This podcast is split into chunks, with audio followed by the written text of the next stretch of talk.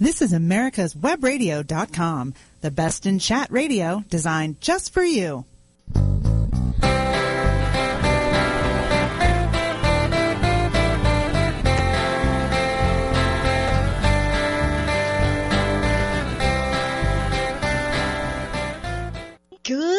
Morning, everyone. You are listening to the Master Gardener Hour, a one hour show when we talk to garden professionals and gardeners, all growing a variety of different plants and interests. My name is Kate Copsey and I am the host of the show. If you have any questions about something in your garden, please post it on our Facebook page and maybe we can answer the question on the air. This morning we are going to be talking to Terry Spike about xeric gardening. Good morning, Terry. How are we doing? Um, we're doing just great, Kate, and you? Oh, I'm doing fine, just at the beginning of spring, so ho- Yes. hopefully the weather will be great. Um, and uh, so let's start um, with a few definitions. Um, what exactly is xeric gardening and xeriscaping in general? I assume they're the same type of thing, right? They are the same type of things, and basically, the xeric mindset came out of Denver. The the whole mindset or the whole theory behind it is planting of drought tolerant plants, plants that are that require lean soil, well drained soil, and most importantly, minimal water. Um, once they're established, they should be able to thrive pretty much on their own with the rain that comes to the earth naturally. Well, that sounds like a perfect plant. um, yes. Um, and I know that you're in the Maryland area, which isn't known for major droughts and things, although I know almost all areas do have summer droughts and things. Um, so how did you become interested in xeric gardening? Well, um, I am a native Washingtonian, and I used to be head gardener for the city of Fredericksburg. And we had a part-time crew, but we had to maintain plantings throughout the city. In doing so, we also had to make sure that the plants would thrive if we couldn't water them.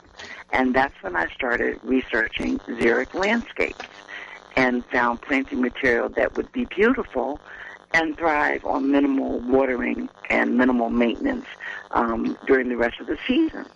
And it, it became a really great topic for me, so I try to share that concept with as many people because we're all busy today. So xeric landscaping could come into play with many of our landscapes. Even in Maryland, we're not known for drought, but a couple of years ago, we had quite a few water restrictions. And you could tell the people that planted plant material that would that was able to withstand minimal watering. And and so I would imagine that um, in a xeric landscape, um, you don't have containers and things like that that do take a lot of water in the summer. Exactly. Now there are some plants that um, you could have a nice uh, pot of, of uh, sedum that would not require a lot of water, and it would, if you vary the different cultivars, it will be beautiful and it will thrive. I wouldn't put, let's say, impatiens in a container because you know you're going to be watering them, if not every day, every other day. That's a lot of work. Yes, yeah, and I, I would imagine if you had a whole landscape of things like petunias, you'd have to be doing it a couple of times a day, sometimes in the very. Yes, yeah. So, so it's also kind of then um, easier to maintain when you have this ki- kind of landscape. Then It's very easy to maintain. Um, when you think about it, if you're using plant material that you have to babysit, as I say, that you have to, you're required every other day to get out there and water it. It's more work on you. You're, you know, increasing runoff into the surrounding waterways. And instead, you could be enjoying your landscape with minimal watering, pretty much by planting the right plant in the right place and knowing the conditions that it will thrive under. And, and I know when I think of plants that survive severe winters and droughts and the whole kit and caboodle of a local landscape, I tend to think of native plants. Um, so is there really a difference between native plants and xeric adaptable plants? Well, believe it or not, there there's a difference and there are similarities.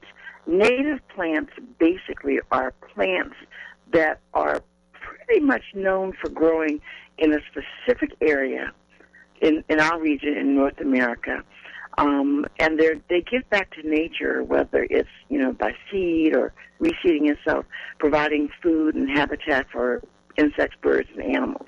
Um, but native does not necessarily mean xeric because we have some natives that need a moist environment, like uh, Eupatorium, Joe Pye They don't mind it dry, but they really thrive along the roadsides in those moist areas.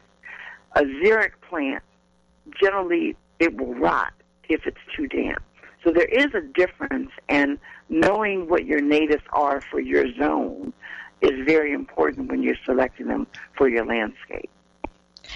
And, and obviously, if you live in Arizona or California, you need to be aware of water issues because they have major droughts. Um, and so, how would your um, landscape design reflect maybe those long term droughts rather than a six week summer droughts, which those on, of us on the East Coast tend to sort of moan about. But the long term ones are obviously very different. But what type of um, how would those two different landscapes maybe be different, um, the, the far west versus the east coast?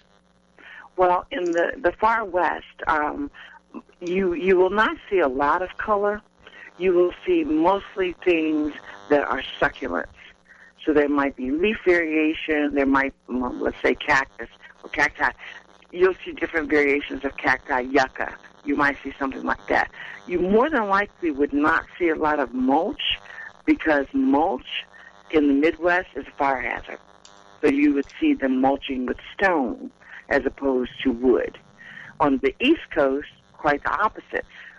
In a dry landscape, you might see plant material that has a very deep taproot um, you might see plants that don't want a lot of water, like Artemisia, Yarrow, Coreopsis.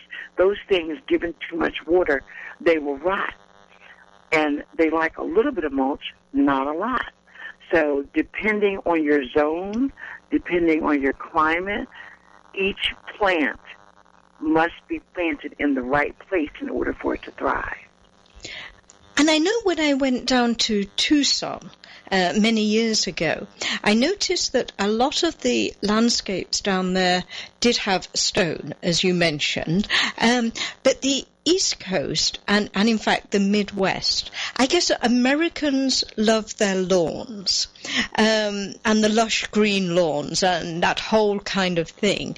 Um, and so many xeric landscapes take out the lawn and substitute may, maybe gravel and things. So how do you get that idea across to suburban America, where you know the lawn is kind kind of the king of the the um, landscape. Well, fortunately, there is an increased awareness to runoff of fertilizers into our waterways. So a lot of landscapes now they are taking away a lot of the lawn because people are realizing maintaining a lawn can be expensive weeds are going to blow in, so there's almost no perfect lawn. Um, and you've got to water it. Whereas with a xeric landscape, you can have a touch of lawn that will accent what you've placed in the xeric garden. It'll make what's in the xeric garden pop. And homeowners now, because everyone is so busy, it's really easy to me to convince people less lawn, more garden, more time to spend with family and doing other things that are fun. So it's not as much of a hard sell as it used to be. But but I guess um, you know when you've got kids, you know they they want kind of the the gym set and things in the back garden and somewhere maybe to um, play soccer or, or kick balls around and things like that. Is this something maybe that um, people are more interested in as the kids grow older rather than for younger kids?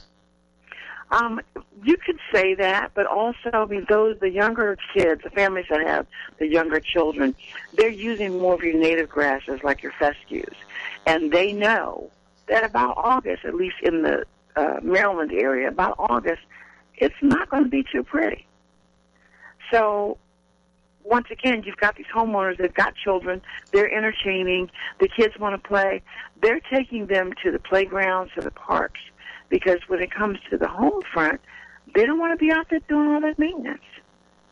And so once again, at least in the Maryland area, it's more of an easier sell than it used to be.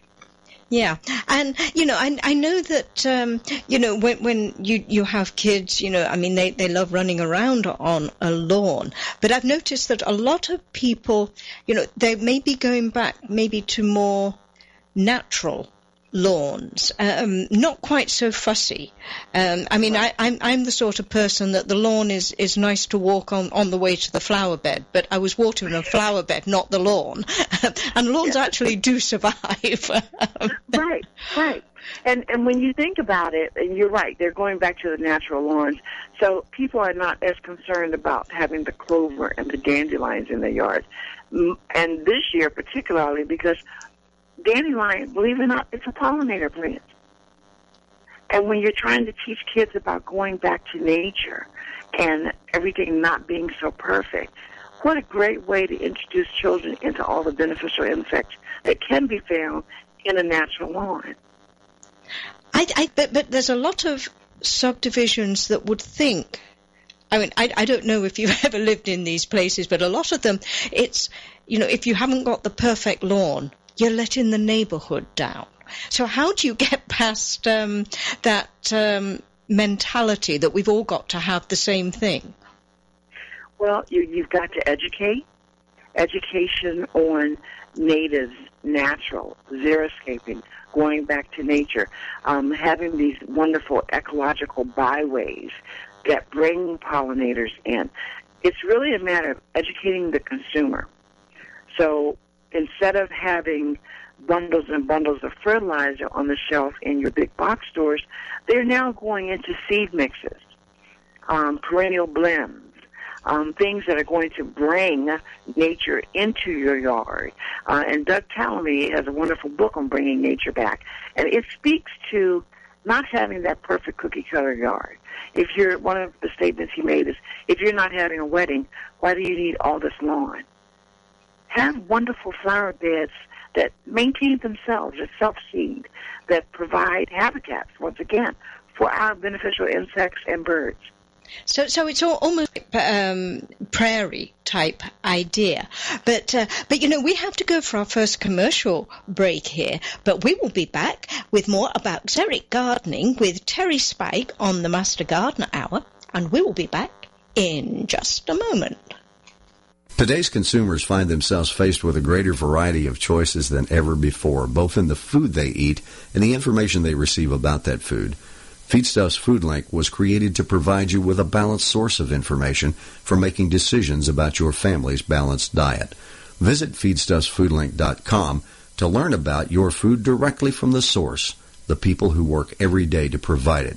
Feedstuffsfoodlink.com, connecting farm to fork.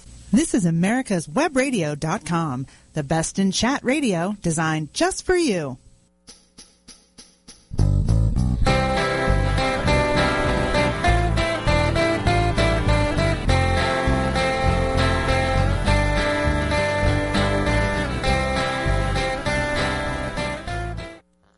Welcome back to the Master Gardener Hour. Remember, you can catch up with us on Facebook at the Master Gardener Hour. And if you miss any shows, you can find archives at americaswebradio.com webpage. You can find them on iTunes and you can find them on Stitchers too. This morning we are talking xeric landscaping with Terry Spike, and we talked a little about um, the idea of xeric landscaping in the first segment. So let's talk about some of the actual plants um, in the gardens, um, and I'm assuming that there are more options than just cactus to put in there, right? The options are endless. Um, I personally use a lot of echinacea. Uh, I use a lot of bulbs. Your bulbs, uh, lilies, they love it dry. Um, I use a lot of daylilies, and I actually cut my daylilies back after first bloom, and a lot of times I'll get a second flush of, of bloom. And I'll have to be honest with you, Kate. I don't water my garden. I have artemisia. I have helianthus, peonies, yarrow, agastache. There are so many options that are colorful that will take you straight through all three seasons.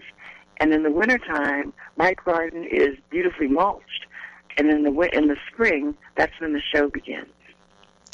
And I, I know when, when I used to grow a lot of, of herbs, things like lavender always were very drought resistant.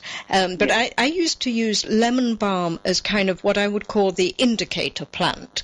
When a lemon balm decided to droop, it basically meant everything needed watering, and that would happen maybe twice a year. Um, but, but you're saying you you you do even less than that. Oh, I, I do less. I I am. Um, in all sincerity, I have not unrolled my hose in two years. Oh, wow. And my garden thrives on the rain from the heavens. Really. yeah. And actually, though, I think short of new things that went in, I don't think I did it because this is quite a new garden. I, it's possible that I only did that once, apart from when things first went in. Um, and, and, you have to give them a break when they first go in. yeah, you have to be gentle because they're children when they first go in. But once once it's established, um, then it's pretty much a matter of self-sowing. Um, the seeds will drop, they'll multiply, and some years my garden is more echinacea, mm-hmm. and some years it's an echinacea and rudbeckia mix. In other years, it might be just rudbeckia. It it changes every season because I very much have a native garden. It does what it wants to do. And I, and by planting closely, I crowd out weeds. And and so, are there any annuals that um, that you use? Because I mean, to me, they are the last thing that most people use. As you said, petunias need watering and watering and deadheading and watering.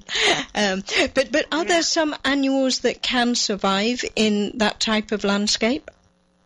Um, annuals, I use lantana uh, as one of my go-tos for uh, annual color.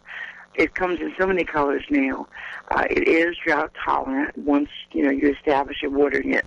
I try to water the first 30 days, and then it's on its own. Too much water, it will not flower for you. Mm-hmm. Um, in some areas, depending where you are, catnip in some areas is an annual, but that's another one. You put it in, it goes and goes. Shear back midsummer. I have gotten three blooms out of catmint, depending on where you live, annual or perennial. Portulaca is a great annual for color, gaillardia, color, and you don't have to overwater these things.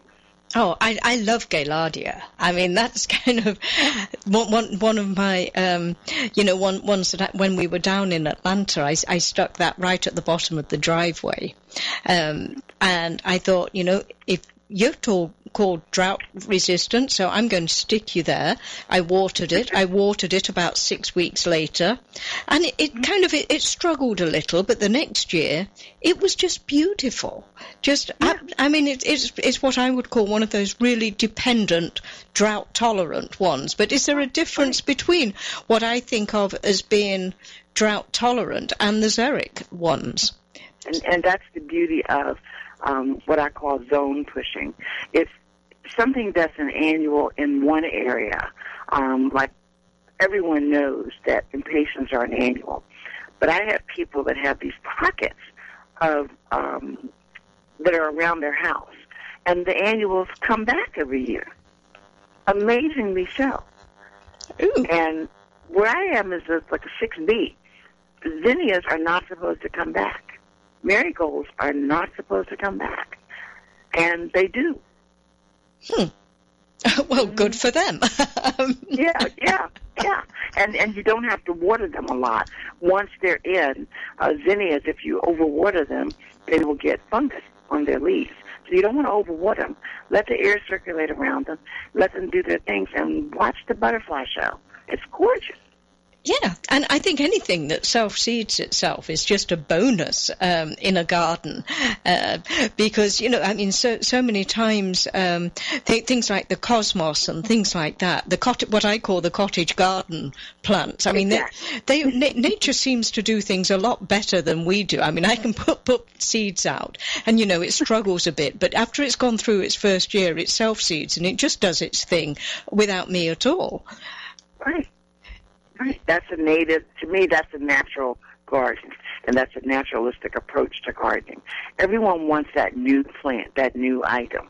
But 98% of your garden should be your mainstays, should be something that is xeric, that you know you can count on coming back every year. Yeah, um, and that's what I love about perennials. I mean, to me, they're, they're like friends in the garden. Um, every spring, you know, you go round and you poke at them to see if there are green leaves coming back. Um, yeah, which is uh, why I love perennials in, in the garden. Um, but what about um, shrubs? I mean, are there some shrubs that once they're established, they can be, are most shrubs fa- fairly suitable to a xeric landscape? Uh, yeah, uh, spirea is one that comes to mind. Um, your spirea generally, after that first year, let it go, and it keeps coming back, and is more beautiful every year.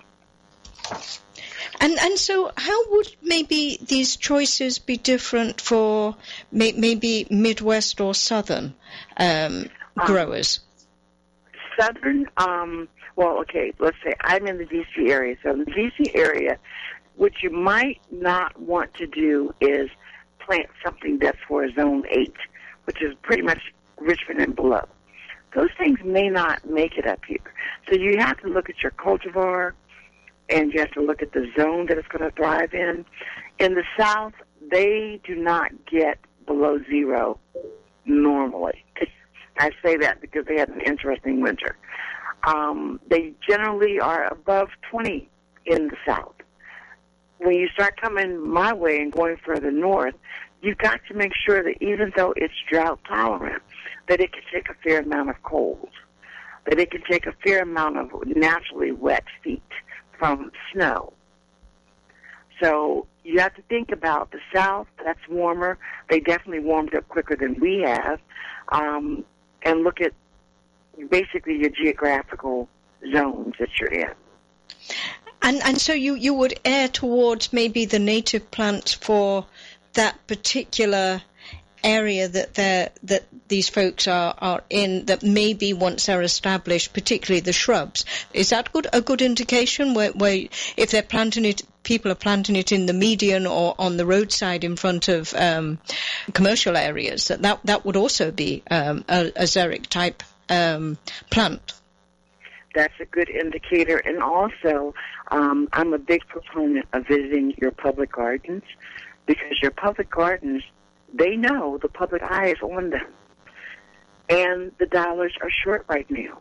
So they're going to be planting things that are going to hold up whether they have enough staff to water them or not.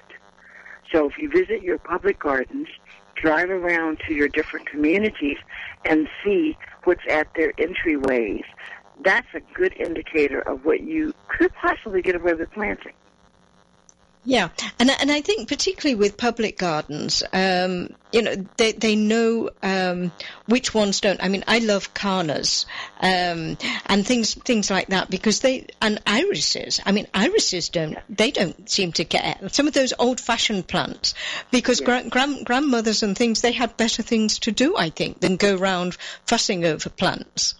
That's right.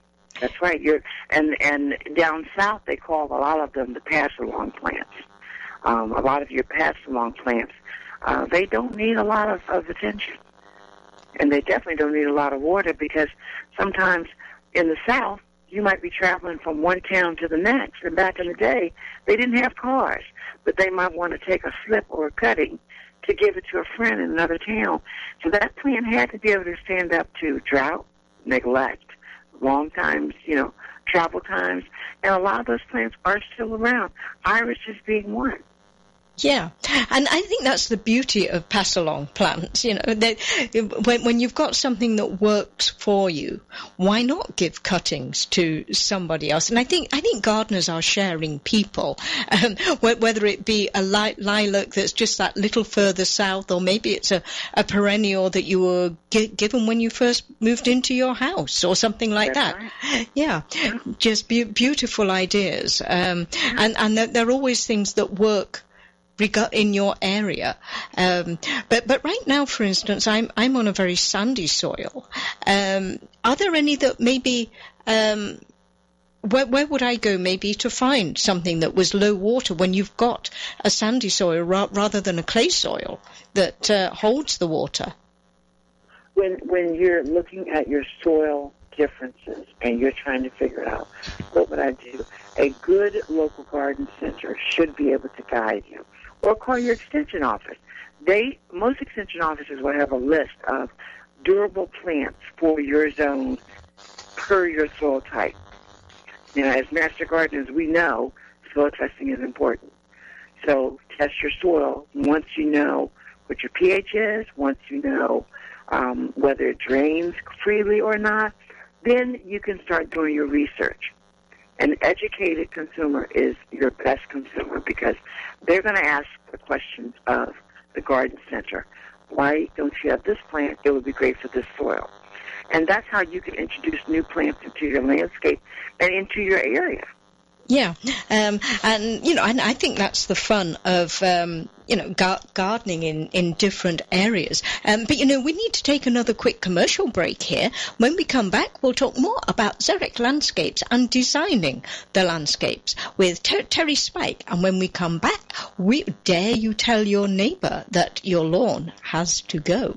We will be right back. This is Michael Gano with Insight to Israel.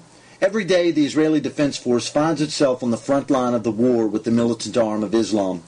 Surrounded by enemies from within and without, they fight for the only Jewish state. Military service is mandatory, ladies serving two years and men serving three right out of high school. While young people in other democracies are busy traveling or attending university, Israeli men and women gear up for basic training. In a world of heads of state, politicians, ambassadors, diplomats, and a leftist media, many times our voice at the grassroots level is drowned out. So we started an ongoing project called Hershey's for Heroes. Patriot conservatives from all over the U.S. are sending Hershey's chocolate bars with a note of thanks for defending Israel. Won't you join us by sending a sweet message to the IDF? For information, please see my Facebook page at Michael Gano. Thank you. God bless Patriot conservatives, and God bless Israel in her struggle for sovereignty and security.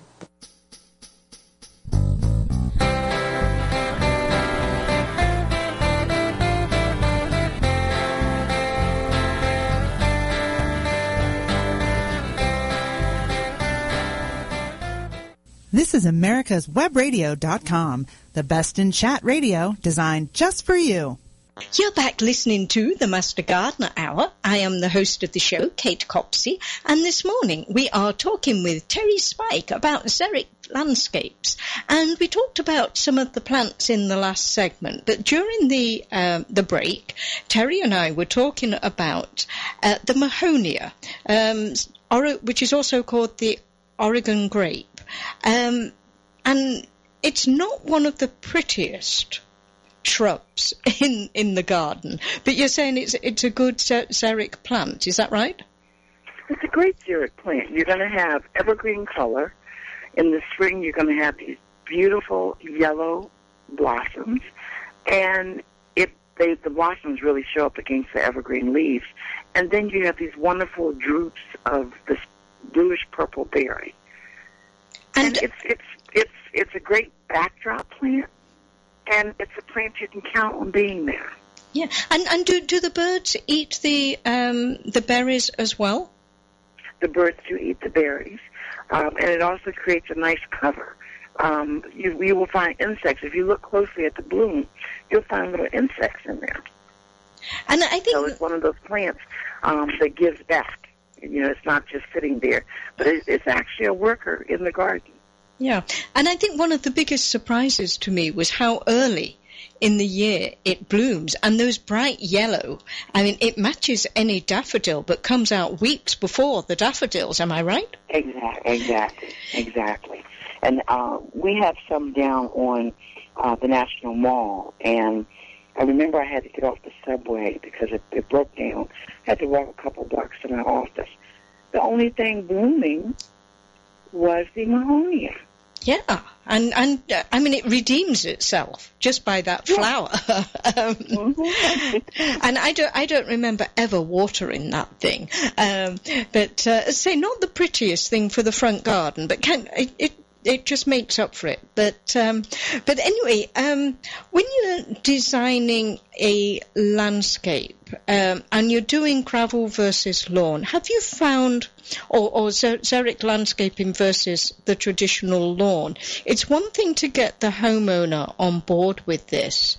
It's quite another to get the neighbourhood association and the neighbours um, in on board with this. So have you found that that in itself makes people reluctant and they just do it maybe edge out a little bit of lawn this year and a little bit more that year and then sort of over a, a couple of years? Well, yes, and I think people do it bit by bit. One, because getting rid of a whole lawn, depending on where you are, it can be a little, little cost prohibitive. But if you do little by little, in your own way, you're educating your community on how beautiful things can be without all the lawn. Once others see that, then it becomes an easier sell. And because of this push towards pollinators and being more natural in the garden, I think a lot of homeowner associations are beginning to get with the program, so to speak, because they want to stay above, you know, the cutting edge. So they're embracing it a little more. Maybe not the whole front lawn, but you can have pockets. You can have little gardens. You can have a rain garden. And the plants in a rain garden would withstand drought and it would withstand flooding. And, and rain gardens, um, from what I recall, they actually put the water down towards them. I mean, are in in subdivisions and things, are you allowed to alter the the standard drainage to make rain gardens and swaths of areas where the water is funneled to to your advantage? The catch with that is it depends on the covenant where you live. Different places will have different covenants. However, you don't necessarily have to dig to create sometimes if you go with the natural flow of the land, if you know you have a low spot in the back and it stays damp there, you might want to remove some of that turf and start with a few plants that would naturally grow in a rain garden. Some of your, your hollies that would feed the birds and create, you know, make a nice backdrop to some plants in front of it, like some of your uh, Siberian iris, your Japanese iris it wouldn't look like you've dug down and put in this garden. It is encompassed in the natural flow of the landscape. And so, can these landscapes um, be done on a large scale as well as a small scale? I mean, a homeowner generally works on, on a much smaller scale. I mean, our last home had three basic areas or acres of, of I wouldn't call it lawn. I think grass would be a better idea. Um, but it's, it still needed to be mowed every, every, sort of two weeks. I mean, could you change that on, on a, a, whole landscape basis um, to something that big? You can create garden rooms. You can have garden rooms throughout your property that don't require mowing at all. You can have um, beautiful ornamental grasses you could have three, you could have one kind, or you could have a grouping of three, and create beds, create swaths of unique um, textures in foliage, And that would serve the same purpose. And once again, if you choose the right plant, you don't have to worry about watering. And so, so if you replace maybe the um, the the I guess the the grass that we had uh, with maybe a, one that didn't need mowing, that would have been a great advantage, I guess, for the kids.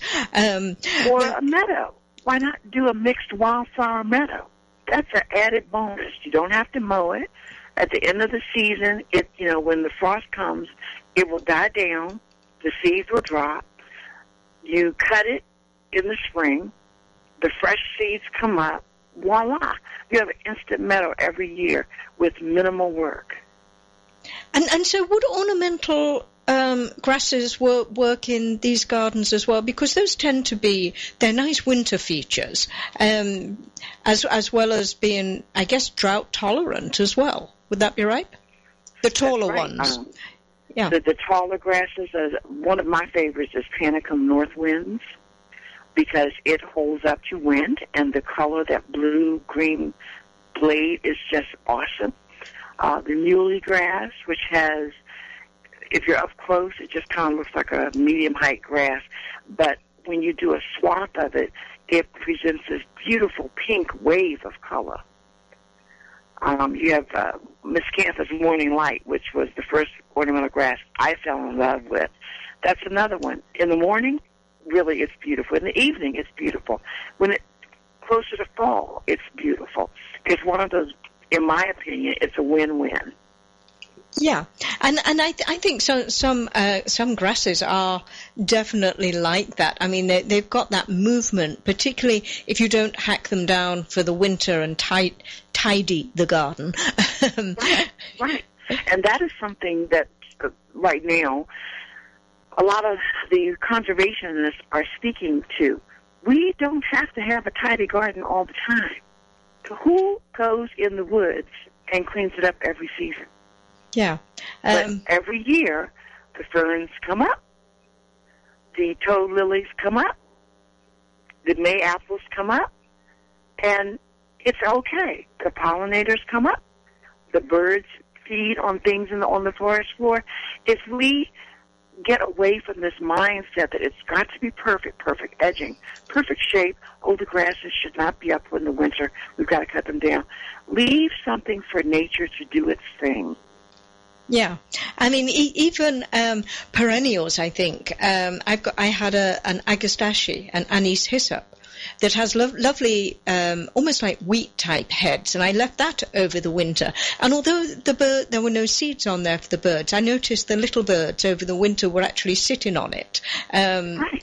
over the winter. I mean, it just gave them a little perch, uh, which, mm-hmm. which, was kind kind of nice. Um, and it's, it's winter interest that you wouldn't normally um, have even left because you te- people tend to think that you still have to cut perennials down, down and tidy them away before winter, kind of this put the garden to bed type of idea. and, and that mindset is part of the reason why our pollinators are suffering. There are some bees that actually burrow in amongst your browning perennial leaves over the winter.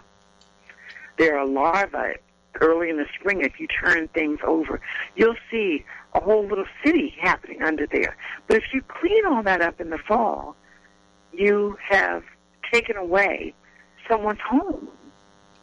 So yeah. we need to start thinking about that. It doesn't have to always be perfect. You can do little by little in the fall while providing fodder for our beneficial insects.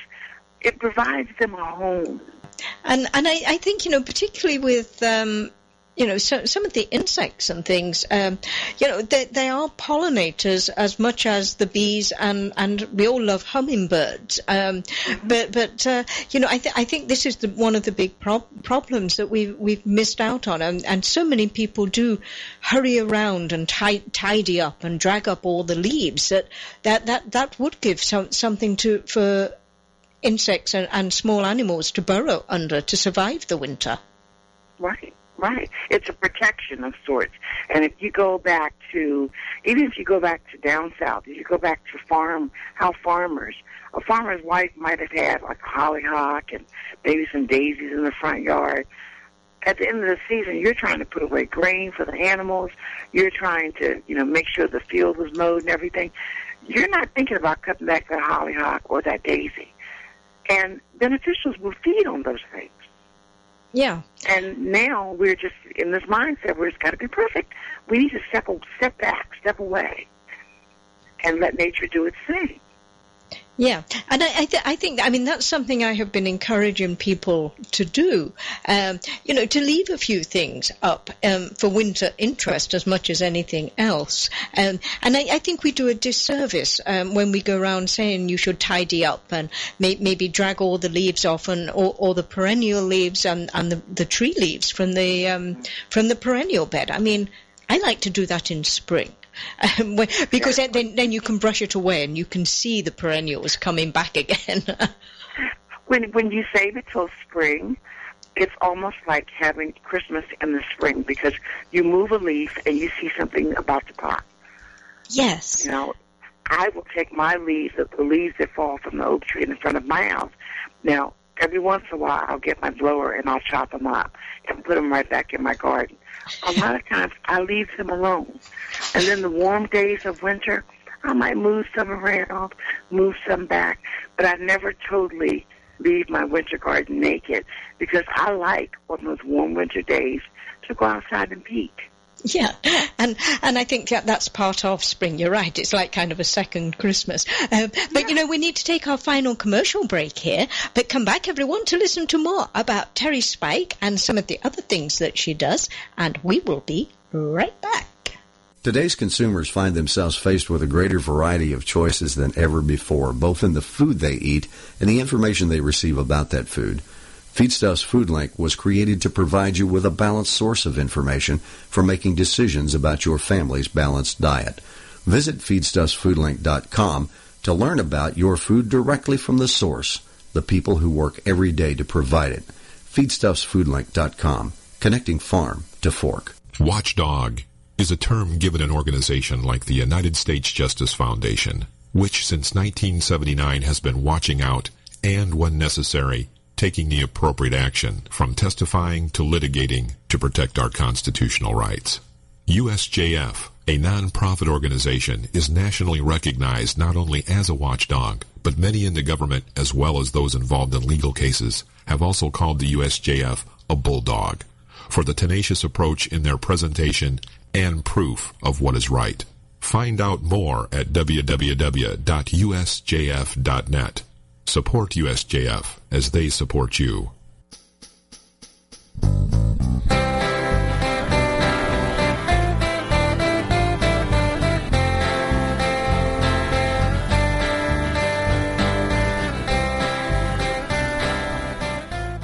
This is America's Webradio.com, the best in chat radio designed just for you. I hope you're enjoying the Master Gardener Hour this morning. We have been talking Xeric Landscapes with Terry Spike. Um, and, and Terry, Terry um, I know you have a great website and blog. It's called um, The Cottage in the Court, is that right? Yes. And so, so what type of things do you have on um, on on that blog? What type of things do you blog about, apart from that lovely image on the top, which is your own garden? well, Cottage in the Court is about finding all things beautiful that surround us. If we pause and take a moment, there's beauty that surrounds us daily that we just don't really take the time to see. And I highlight those things. I love garden travel, so I like to go to botanic gardens to see what they're growing and see if I could incorporate it in my landscape or share information about it to others. Um, I do book reviews for Washington Garden Magazine, and I also speak locally on different garden topics, xeriscaping, pollination, pollinators, um, and making your garden your own, creating that special place that you can call your own. Oh wow, um, yeah, and I, I, think you know when when uh, when people do presentations out in the the public, um, it, do you, do you do pictures and things like that um, that that show people how to do um, xeric landscaping? Yes, I do pictures. I, I do demonstrations. I even coach people on how to utilize the method of xeric landscaping to create their own blueprint in their own yard of what they want to see um, because each garden is personal. Your garden is a reflection of who you are. Yeah. So some people just want evergreens, but they don't know what kind of evergreens to put in that maybe don't need to be watered all the time. I coach people on finding those things and making it their own. And do, do you always put seats in the gardens? Because I, I think sitting and enjoying the garden, preferably with blinkers on so you don't see what hasn't been done, um, is, is an important part of a garden, enjoying the garden. I think seating is very important, and I also think that putting something in the garden for birds, whether it's a bird feeder, whether it's a bird bath, because a bird bath is not just for the birds, you put a little sand berm in it, that's for the butterflies as well. So I believe in putting things in the garden that make you want to go outside and engage in your garden. And I, I, think bird bird feeders are are great. Um, I've got a couple outside my um, my study window and a couple outside the, the kitchen window. But even even if it's the squirrels getting at the bird feeder, I mean the, the contortions that a squirrel performs to get at a bird feeder is quite amazing. Yes. it makes for great humor in the afternoon, doesn't it? Oh, yes. and, and when you think about it, you know, yes, no one wants the squirrels to get in the bird feeder, but at the end of the day, they've got to eat as well. Bird seed or your bulbs. I like to think if I give you bird seed, you'll leave my bulbs alone, and they generally do. But even the, the little the little sparrows and things, there are so many different varieties of them um, that you know. I mean, it's just fascinating to watch the birds, and I and I think, uh, and, and if you see birds even in the middle of winter um, on the edge of a pool cover, they'll go in there and they'll bathe in there, and they just have a riot. It's great fun. Oh yeah, I have I uh, I love the um, United States Botanic Gardens. And in the wintertime, I take pictures there at least every other week because it's just a place of beauty. And it's so many different interesting plants there that you can incorporate in your home. That's the beauty of a public garden. But even in the wintertime, I was pausing by some hollies, winterberry hollies, and there were birds all through it. And what was bizarre was the birds did not move. It's like they gave me a personal show. Yeah, they were just sitting around, sitting on the, sitting on a berry, poking at the berries. Then they, you know, kind of tag team each other. It was beautiful. And those kinds of things, if you incorporate plants in your garden that have seasonal interest, you get this added bonus of a show. But a lot of people don't know what plants to put in their garden. And that's what I like to share on my website and on my blog. Yeah, and and so that's on, on the blog as well. Um, so so when you do talks, are they on the um, the blog, or if somebody, for instance, wanted you to talk to them, uh, maybe they've got a garden club or a garden group, um, how would they contact you um, and find out what what talks um, you you do? Well, they could either email me at terry at cottageinthecourt.com. Um, they could follow me on Twitter at Cottage in Court um, they could go to my Facebook page, Cottage in the Court, um, or they could, you know, reply to one of the blog posts, and I try to get back to people in a reasonable amount of time. Every once in a while, I do post pictures on Instagram, um, but a lot of my pictures I will put out um, just as a daily thought or uh, part of a, a post that I'm writing. Um, I'm currently writing one of the busy how the busy woman can still garden. And that's intriguing because trying to find time just to pot up this last picture is amazing. yes, I, am busy, busy people in the garden. Um, you know, I mean, I, I sometimes wonder how, how we all put enough hours in the day when you've got so many different hats on. With me, it's, and I know this is crazy, but you know, I do not leave my house in any season without walking through my garden first. Yes. You know, my my walk this, now this time of year, my tree peonies, two of them bloomed. One of them has not bloomed yet, but I'm just watching the buds swell. Oh yes. You know, the herbaceous peonies. I'm watching the buds swell every day because that's the show. that's my spring show. Yeah, I'm I'm waiting for the peonies to come in. Um, I, they, they were new last year, and uh, and so they didn't bloom. And one of the amazing ones is we put a fence in, or relocated a fence for my vegetable garden, and where we we dug up the trench for the fence and the post. I said, "Oh my lord, that was where one of those peonies was." And of course, we didn't see it all year. Well, what arrives this year? The peony. I mean, it's Oh, it, it's it was buried. See, under all Christmas in April. yeah.